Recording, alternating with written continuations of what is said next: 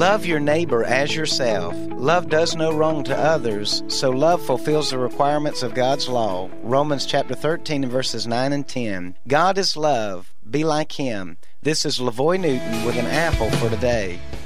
Can you imagine how much better the world would be if we could only learn to love one another? We are told to love our neighbor as ourselves. To do this, we must treat others the way that we would want to be treated. If we obey this, we will do no wrong to others. The Bible says that God is love. One of the ways that we can be more like God is to show love to others. This cannot be a superficial type love. It must be real. It must come from your heart. I challenge you to let God's love shine through your life today. Let me pray for you. Father God, I pray for my friends today. Help us to demonstrate your love to everyone we meet. An Apple for Today is a daily word of encouragement by pastor and author Lavoy Newton.